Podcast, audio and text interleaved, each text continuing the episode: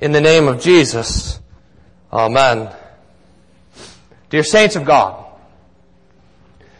50 days after the Lord rescued His people from bondage in Egypt, they came to the, to the base of Mount Sinai, and they found that mountain covered in fire and in clouds, and they were given the command that no one should set a foot upon it. And God spoke to them from the fire and the pillar of cloud, and He gave them the Ten Commandments. And this is the origin of the Old Testament Feast of Pentecost, 50 days after Passover.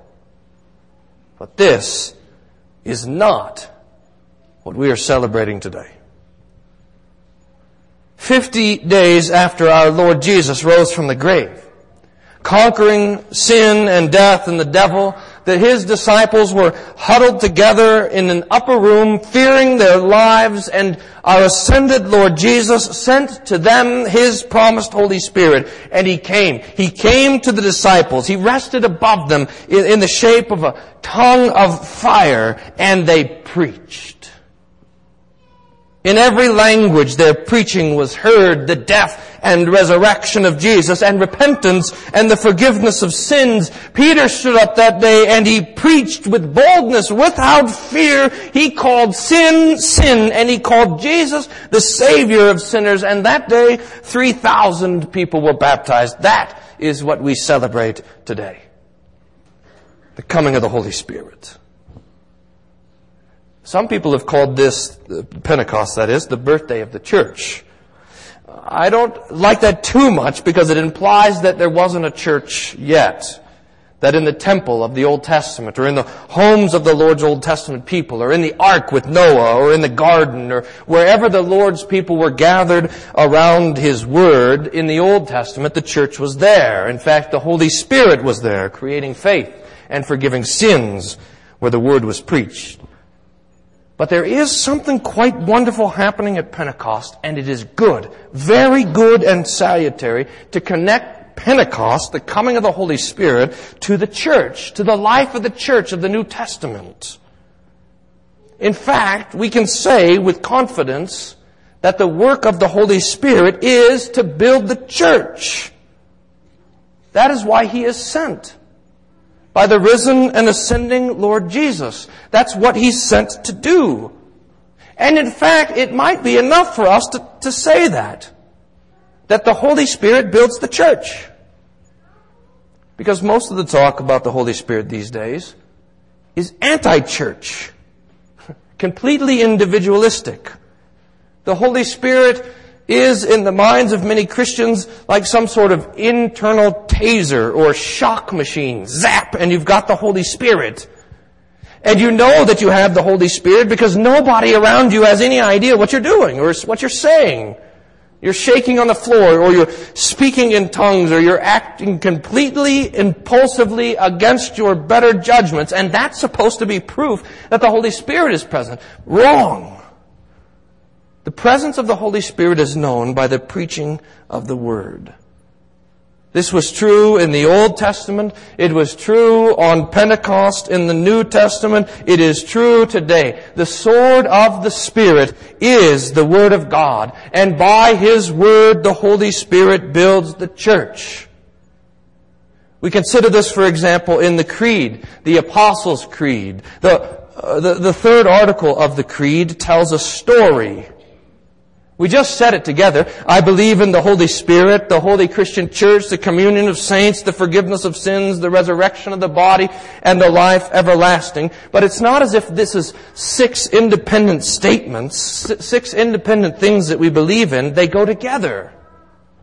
Like this.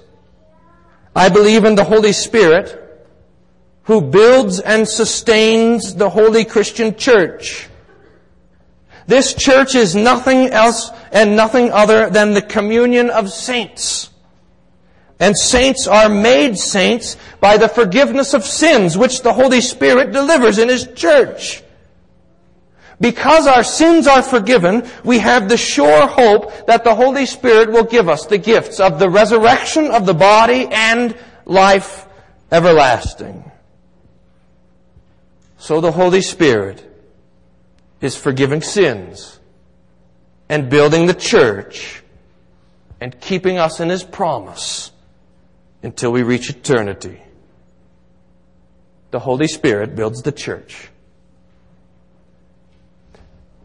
But we can say even more this morning. We want in the Lord's church to avoid abstractions at all costs. We want to, we want to close the gap between the Word of God and us, lest the devil have a little hole to sneak his head in there and do his work. So instead of saying that the Holy Spirit builds the church, I think we should go all the way and say this. The Holy Spirit builds this church. This one. Right here. Hope Lutheran Church. Aurora, Colorado. Now, this does not mean, of course, that the Holy Spirit is only working here in this place and nowhere else. Of course, the Holy Spirit is working throughout the world in every corner of the planet where the Word is preached and the sacraments are handed out to the Lord's people. But we are here. And so is the Holy Spirit. We're celebrating a special thing this morning, Charter Member Sunday. It's uh, it is just a chance to give thanks to God for all the families that have been here at this church since the very beginning. And so this last few weeks I was doing a little study in the history of our own congregation. I noted a number of interesting facts. I in fact went and dug out of the vault the minutes. Organization through 1956. The minutes of the East Aurora Mission Society and the first voters meeting of Hope Lutheran Church and so forth. Here's some interesting facts. 1952. Six families from area churches established the East Aurora Mission Society for the purpose of establishing a Lutheran church on the far eastern edge of town. Peoria, is this right? Peoria was still a dirt road. And there were farms all around. In the Mission Society meetings, there was, there was a lot of discussion about what the name of the church would be. Now listen to the, March 3rd, 1953, it was decided officially, voted upon and everything, that the name of the new church would be Trinity Lutheran Church. But then, on March 17th, two weeks later, the name was officially changed to Hope Lutheran Church. The minutes show, and I, I, would have loved to have been a fly on the wall in this meeting. The minutes show that Saint, the, the name Saint Mark's actually won the first popular vote, but some people said it was too close to Saint Matthew's up the street, and so Hope was ch- chosen.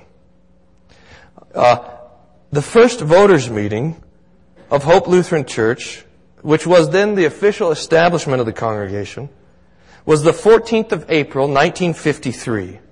There were at that time 79 communicant members, 142 baptized members, and the average number of people in attendance for the three months from February, March, and April in establishment, the average number of attendance was 103 in the basement of the parsonage. the parsonage which the church started was 2361 Kingston, just right up the street. And I heard stories this past week about how, how the services were all in the basement. They'd bring chairs in there and a little pump organ. That means that our congregation today is 58 years, one month, and 29 days old today. The total budget, by the way, for the first year operating, $8,015. Hope Lutheran had the most members in 1968. 1,213 baptized members, 108 communicant. The number now is right around 310 or 315 baptized. Hope has had over the, over the years, the last 58 years, eight senior pastors. Many of you remember these names. For some of you, these will be the first time that you've heard them. Pastor Walter Malinsky, 1953 to 1958. Pastor Walter Kirk, 1958 to 1973. Pastor Tom Meyer, 1973 to 1979. Pastor Leonard Martin, 1980 to 1990. Pastor Martin died while he was still serving the congregation in 1990. Pastor Gerald Harms, 91 to 95. Pastor Gary Bell, 95 to 99. Pastor Bob Paulson, 2000 to 2004 and Pastor Bryan Wolfmueller, 2005 to present, quite literally. I, by the way, and this is just an aside, I find this very helpful to remember that I am just the most recent of people to stand in this pulpit. And that you are used to seeing different faces. And that if the Lord would tarry, that this pulpit will be filled with the Lord's law and gospel long after He calls me home. That's a great comfort to me. One more historical note. The original sanctuary is where the Sunday school rooms are now. And that was built in 1953. This sanctuary was built and established and moved into in 1963. There's so much more. Uh, you, and you guys know that. If you're new to the congregation, I would encourage you to have fun in asking some of the old timers, or uh, the politically correct thing to say is older timers, to tell you some of these stories. They are quite marvelous. But pastor, you're thinking, this is all interesting, but what does it have to do with Pentecost? What does it have to do with tongues of fire falling from the sky? Men who wore robes and sandals traveling the world and being thrown into jail for preaching Jesus and all of that. Dear saints, this is Pentecost. This is the work of the Holy Spirit. This is what Jesus is up to. This, this pulpit, this carpet on the ground, these windows that are there, those pews, you, you. Pentecost is not far away. And Pentecost is not long ago. The Holy Spirit builds the church. The Holy Spirit builds this church. The Holy Spirit is where God's Word is preached. It's where baptisms occur. The Holy Spirit is where the body and blood of Jesus is eaten and drunk with faith that believes His promise. The Holy Spirit is wherever sins are forgiven. And that wherever is for us right here. And this, dear saints, is good because, because you sin. And God knows it. And his answer to your sin is not wrath. His answer to your sin is Jesus on the cross. And his answer to your sin is his church. His church filled with his promise. Your sins are forgiven. This, dear saints, is the work of the Holy Spirit. This is Pentecost. Amen. And now may the peace of God, which passes all understanding, guard your hearts and minds through Jesus Christ our Lord. Amen.